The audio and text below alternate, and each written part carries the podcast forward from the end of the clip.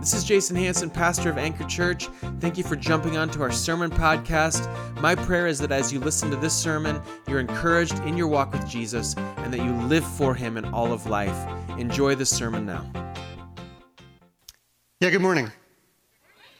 So, as he said, my name is Dennis, my wife Laura, and I worship here at Anchor. And when Jason asked me to preach, I thought it was odd that I would be asked to preach on prayer because I don't consider my prayer game, my personal prayer game, particularly strong. But, you know, that's the way it works, right? um, a friend of mine in, opened his sermon with prayer is easier than rocket science because when you're lifting off, you're not going to get distracted. Prayer is easier than brain surgery because nobody comes and interrupts you when your hands are, you know, in brain surgery. So I thought he nailed it because I'm pretty distractible. My mind tends to wander, um, not necessarily diligent in doing all the things that I should every day. And I think it's important to talk about prayer because it is so vital. It's vital for us personally, it's vital for us as a church. So before we dive in, I want to acknowledge that most churches, or every church, has some prayer warriors. So these guys are quiet behind the scenes. They pray for the church, they pray for the pastors, for the people. Um, I commend you guys. Um, every church needs those people.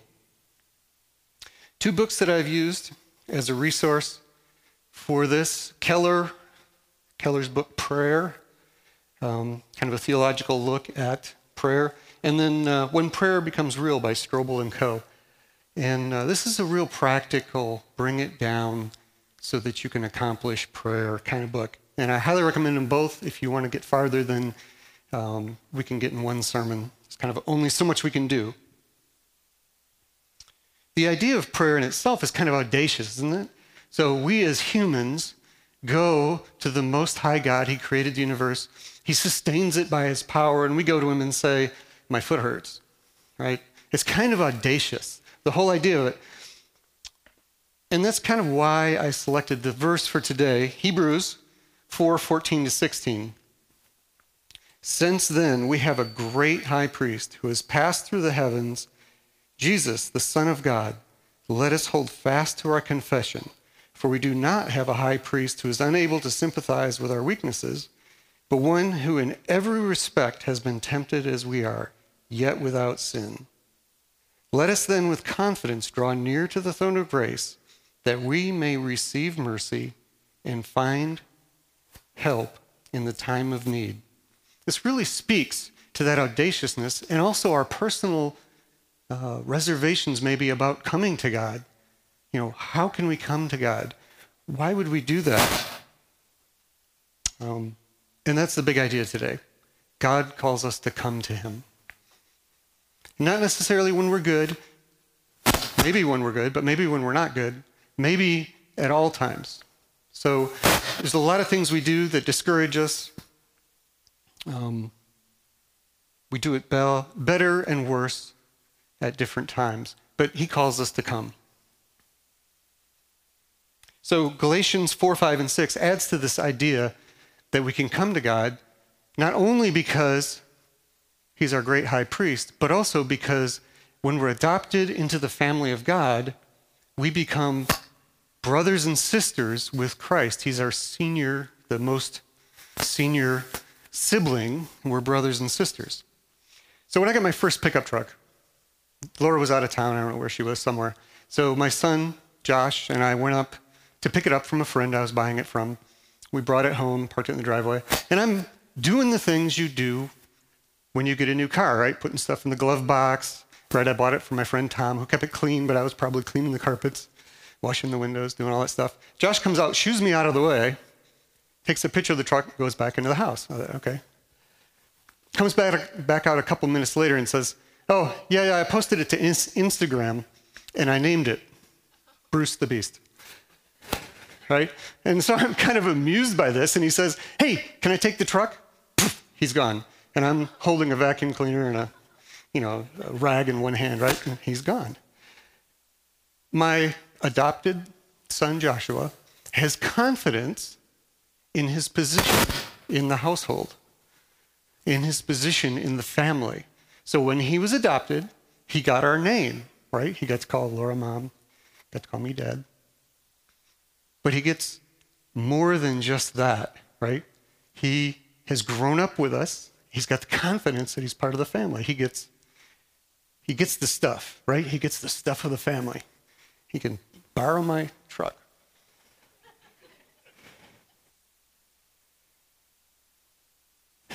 So this between having a high priest and having the right to call the most high God our father, right? We should have the confidence to come in prayer.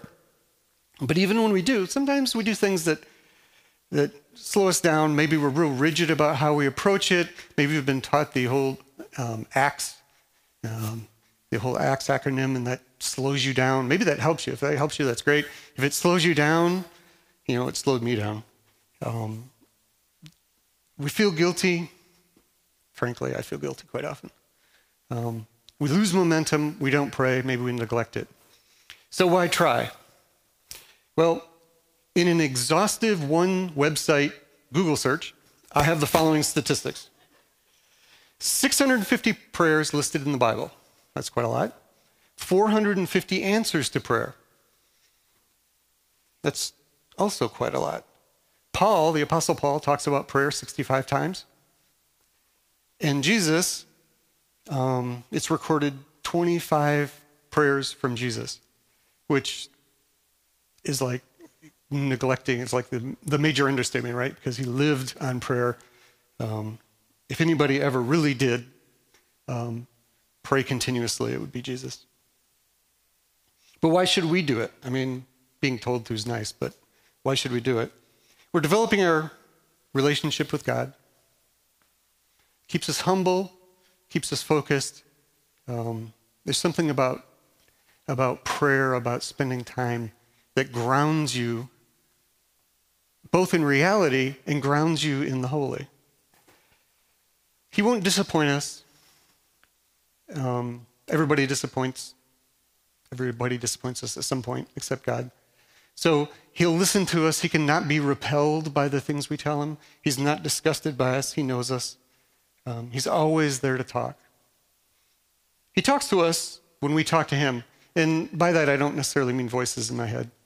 Um, but when I pray, um, try to be honest. It's like I pray about somebody who's bothering me or a situation. And maybe as I pray, my next thought is I should pray for this person instead of pray against them. Now, is that just me processing it or is it God processing me? Right? Is it is it just the natural course of things, or is God working on me as I pray? I think He's working on me.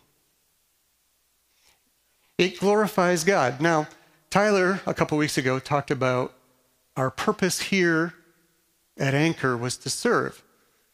And in the context of Anchor Church, that's correct. But if you take a step back, what's our purpose? Why am I breathing in oxygen, breathing out carbon dioxide? Why was I created in God's image? For what? To glorify God. It's very simple. So we glorify God in lots of ways. When we serve in the church, we glorify God. If you're the honest guy at the office, that glorifies God. The way you react to other students at school or don't may or may not glorify God, right? There's lots of things we do that glorify God. Praying glorifies God. It's our highest, it's our highest um, goal. And the, the song immediately before was fantastic. It's our highest goal. And then there's this immeasurable way things go better. So you pray, you, you talk to God about what's going on. And maybe He changes your circumstances, right? You pray about something and it changes and there's a distinct answer to prayer. A lot of times that's not the case. Um, we don't get a distinct answer to prayer, but things are better. And how is that? God is, God is changing us, not our circumstances. And spending time in prayer, it's immeasurable. It's hard to, it's hard to quantify, but it's real. So clearly, prayer is a thing. it's shot through with difficulties, with flaws, like everything else that's human. Um, Hebrews 7:25 said, says Christ lives to intercede, which doesn't mean pray for us necessarily, but he's the high priest who takes our thoughts, our cares, and transmits them to the Father. He's the intermediary between us and the Father, and we can come to him audaciously. We can come to him. But we have to admit, right, we're going to pray badly. We're selfish. We're short sighted. We want things our way. And we do a lot of things that make us lose momentum in prayer. You know, what are we doing? Why don't I feel like praying today? So, in the book, When Prayer Becomes Real, they listed quite a few things throughout the book. Um, I've added a couple here. First, neglecting it for more concrete things. I mean, this is the easiest thing to do, right? Or maybe, maybe it is. I'm, I'm an engineer. I like to have a mental checklist of things. You know, my wife loves loves a long list of written things with lots of lines through them. And prayer doesn't really fit into that, does it? It doesn't fit into that checklist of things necessarily. Prayer is an investment in your relationship with God. It's an investment in the future and the payoff isn't immediate. It's not like doing the dishes, put the dishes in the dishwasher, you wipe off the counter and the sink's clean. It's, it's a pretty immediate accomplishment. Prayer's, prayer's an investment. It's a moving forward, it's looking forward. Second thing we might do is trying to focus on prayer. So you might say, well, how do you pray if you don't focus on it? How do you pray if you don't try? Well, uh, Strobel and Co. point out that we're so distractible, maybe instead of trying to reject the distractions and focus on what we should do, we should follow that distraction to God. Put that before God. And are you worried about something's coming up? You're worried about your child, you're worried about your test, something that's coming up.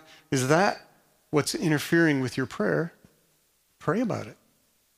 Follow your distractions. This really works for me because, well, my mind is sort of everywhere. Oftentimes we think we need to pray well. I need to do this either by a form that you've been taught or theologically pure. I shouldn't say things to God that I know are wrong theologically. It's so human, right? It's just totally human to think we should do things well, perform. And it's exactly one of the things that makes prayer just just discouraging because I can't do that. And it's, it's dishonest, isn't it? Closely related to that, using prayer to keep a distance from God. So you work on that checklist, you pray according to your formula, check, check, check, check, check, I'm done. You're done with prayer, and you didn't even have to really engage God. You've paid your dues, and push God away, and I go back to being me. Right? You, you use prayer as a way to keep yourself distant from God. Not feeling like it and just quitting. I mean, all right, I might be a good banjo player if I had stuck with it when I was a kid. But I didn't, right? I didn't feel like doing it, and I quit, and sooner or later it just stopped happening. And we do this with a lot of things, and prayer is absolutely one of those things. As an investment in the future, you don't learn to play an instrument unless you invest the time to practice right? And you don't, be, you don't get a rich prayer life and benefit from that without the practice of prayer. But it's easy to just not feel like it. And the last one, mm, so human. We lie to God. We put a fig leaf over our head and we try to tell God what we think He wants to hear without ever really admitting the truth, right? It's so human. It's so um, basic to our existence to want to look good, even in front of God. Well, God knows what's behind the fig leaf. You're not fooling Him. Right? So let's just be honest. We can be bluntly honest with God. He's not going to be disappointed with us. He already knows. Right? We can, we can bring our real thoughts, our anger, our fears, whatever it is, we can bring it to God honestly. We can do this. So for whatever reason, you might need a jump start in your prayer life. Um, I certainly need periodically need this, right? You kind of get away from it, you recommit yourself.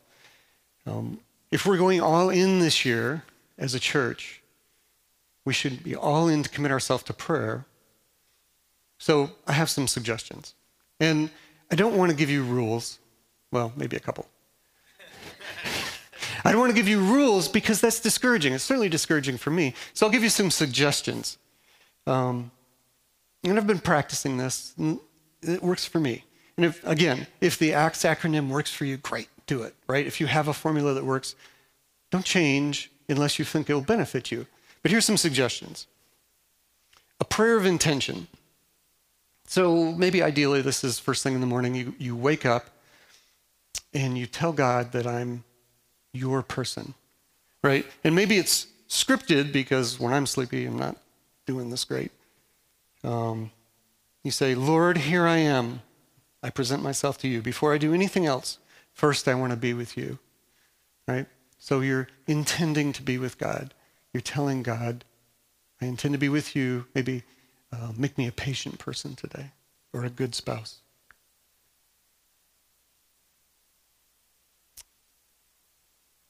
Oftentimes lay in bed for quite a while and then get up and I'm making coffee and I haven't done this. Some days I forget. So we've been challenged to have a, a reminder that I have a king. I mean, some of us have done this. I have a king. When that pops up, maybe that's a good time for a prayer of intention. I intend to be your person.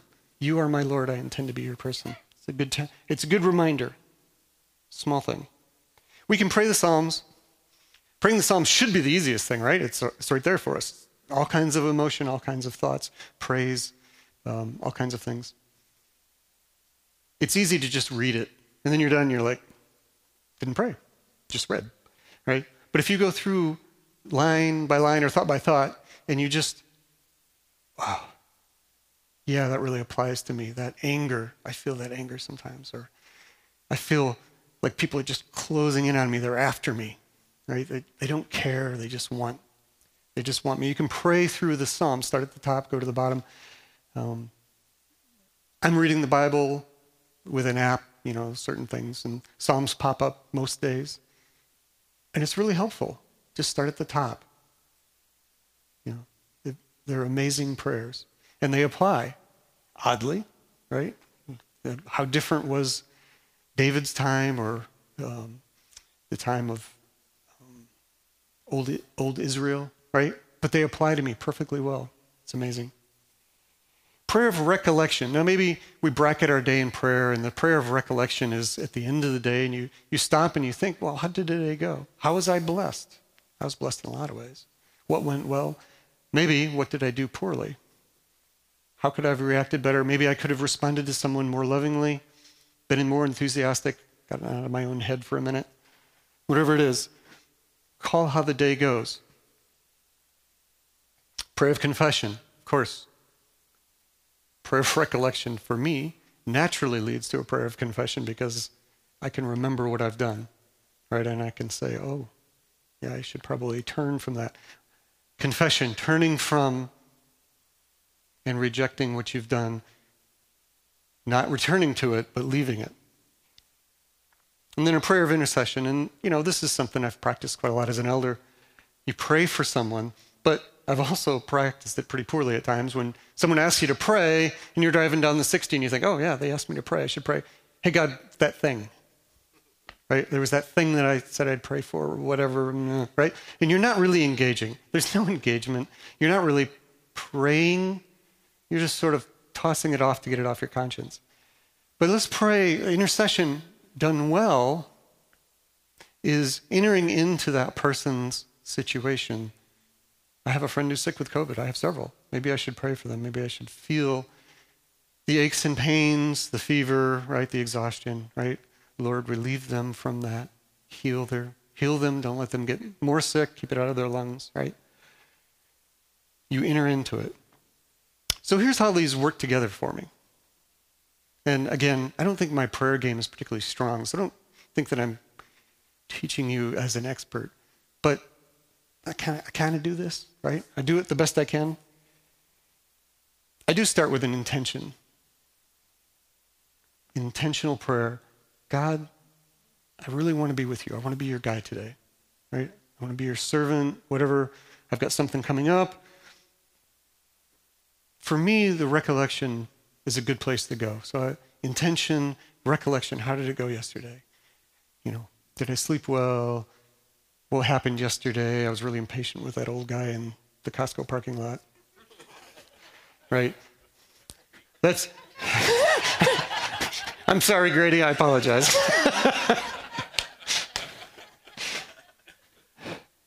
I was really impatient. Well, I should confess that, right? So I confess it. And then what comes after confession? Intention. I intend to be more. I intend to be more patient. Lord, make me more patient. And so you get this loop that happens. And then your friend pops in your mind and they need prayer and you pray for them. I intend to be a better friend. Lead me to be able to serve them. Right? There's this loop that happens. It just sort of flows. And what I'm emphasizing isn't a particular method works for me, but the idea that you follow your thoughts and it leads you, and in your thoughts, in your prayers, God leads you around. And the distraction is reduced because you're not trying to. I'm not done with adoration yet. I got to keep going on adoration, but I'm thinking about something else, right? You just flow, and it happens. God leads you. So live it out this year. What are we going to do? So I've been spending quite a lot of time lowering the bar, right? Trying to make it approachable. Now I'm going to raise the bar. We got to pray, right? We got to pray. So let's live it out this year.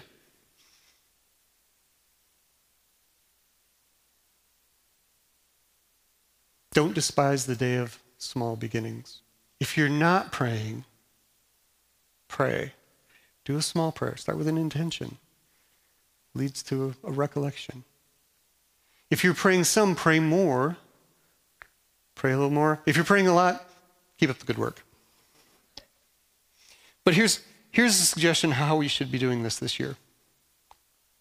Keller, in his book, summarized John Calvin's rules for prayer. So I'm going to, here's my summary of Keller's summary of Calvin. First thing, we, we acknowledge that God is truly great. God is truly great. We acknowledge that we are truly needy. Right? God is truly great. We are truly needy. We approach prayer with submissive trust. We understand that we go to God with our requests, with our concerns, with our fears, with our dirtiness, right? And submissively, we trust God to do the best for us because He's truly a great God and we're truly needy. We approach Him with submissive trust. And we do that in confidence and hope. We sub- approach Him submissively, trust, with confidence and hope that the, our Father, the Most High God, will look out for us, will do the best for us. That's four. Number five, don't worry too much about the rules. Such an odd thing for a German to say.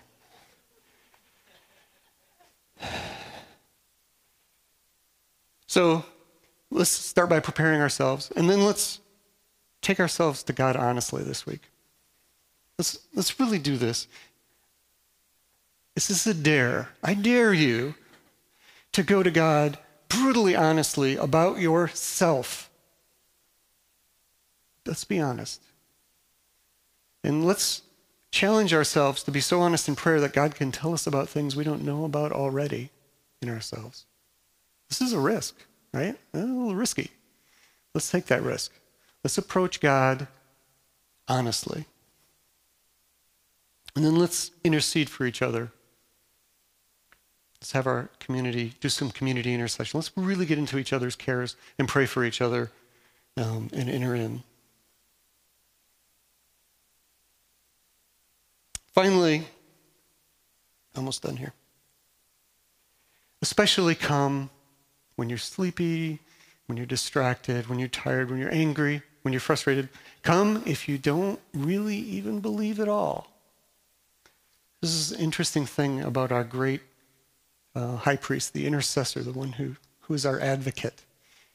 He does this even when we don't really believe. He can do this for us. So, one of the things we get when we become Christians, when we're adopted into God's family, we get some stuff, right? We don't just get access, we get, we get other stuff. And one of the things we get is Christ is our Savior. So he knows, he knows exactly where we've been. So he can give us forgiveness, real and meaningful forgiveness, not slap you on the arm, you do you kind of superficiality. This is real forgiveness. This is I know exactly what you're like. I know who you are and what you've been thinking. And I love you. I've taken care of it. So we need to come to God in all situations. If you, if you find yourself attracted by that, it's the most amazing thing. We can come to God even when we're questioning, even when we wonder. We get real and meaningful forgiveness. Um, call up the band. Um, so let's just appreciate what Christ does for us. He takes our half formed thoughts, selfish intentions, wandering minds, angry hearts, worried souls, faith, faithless, faithlessness and unbelief, arrogant pride. So all of this stuff is relayed in our prayers, right? It's reflected in our prayers. But Christ, our intercessor, our advocate, takes all that big mess, that mess of our messy prayers, and translates it to the Father, the Most High God, the most perfect and holy God, as ideal communication. And we can come to Him because of Christ. So let's come confidently, but let's, most importantly, let's come. We can pray with confidence because Christ is there. Let's close in prayer. Our Lord and Heavenly Father, we thank you. We thank you that you are there for us that you love us despite knowing us, that you accept us when we reject you. We thank you that you are available for us to come audaciously to you in prayer and ask for all the things, all of really all of our concerns, our hopes and our fears, to love you, to praise you in prayer. Help us to be a praying people this year. Help the fabric, make the fabric of Anchor Church this year prayer. Everything is hung in prayer here. You are our Most High God. Help us to glorify you by our thoughts and actions. In your name we pray. Amen.